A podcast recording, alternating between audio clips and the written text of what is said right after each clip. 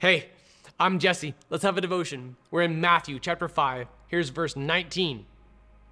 Therefore, building upon yesterday's teaching that like not one stroke of the pen would disappear from the Old Testament law.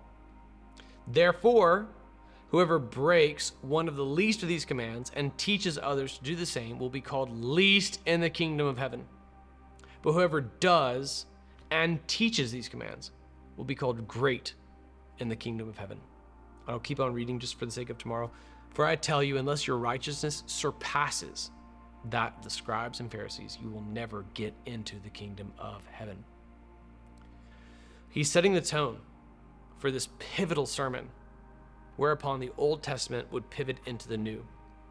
Verse 19 says, Therefore, whoever breaks one of the least of these commands, oh man, the original recipients would have been devastated by that because the original recipients were weighed down heavily by addenda onto the Old Testament law.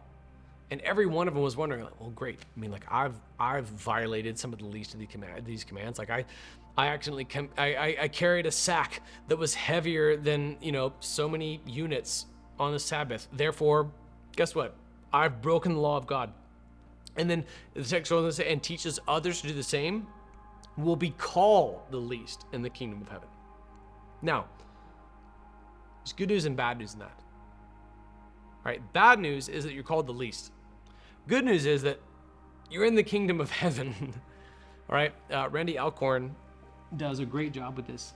Uh, he talks about the the, the kingdom of uh, of heaven right here. Like the, the, there are hierarchical experiences when it comes to heaven, as per Alcorn. It's true. Like not all of us will experience the same thing in heaven, and we'll learn more about this later. But I wanted to talk uh, by beginning with this verse right here, that if you teach others to violate, break the law, the laws of God, you may still get into heaven, but you'll be among the least. Contrast this with what we've seen from John the Baptist, who was the least among men, but the greatest in the kingdom of heaven. Jesus goes on to say, But whoever teaches and does these commands will be called great in the kingdom of heaven. So, if you live by these Old Testament commands and you teach them, you'll be called great. So, this largely applies to those who teach, right? That you would consider yourself a teacher, that you would teach others the Word of God. Don't downplay the Ten Commandments, don't downplay the Old Testament, don't downplay the law of God. Also, moreover, live by the Old Testament commandments, live by these things. Okay, honor the Lord your God as one. Honor your father and mother. Do not commit adultery. Do not steal. Do not kill. Like, adhere to these Old Testament commands and to teach others to do the same. Because by those standards, we know when we've sinned. We know when we've violated the law of God. And as you do that, you will be called great in the kingdom of heaven. What other aspiration could be worth living toward than that right there? To be called great.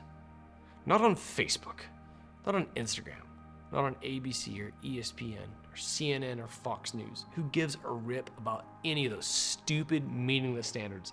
What matters more is the kingdom of heaven. If you want to be called great by the standard that matters and that lasts forever, live by the law of God and teach others to do the same.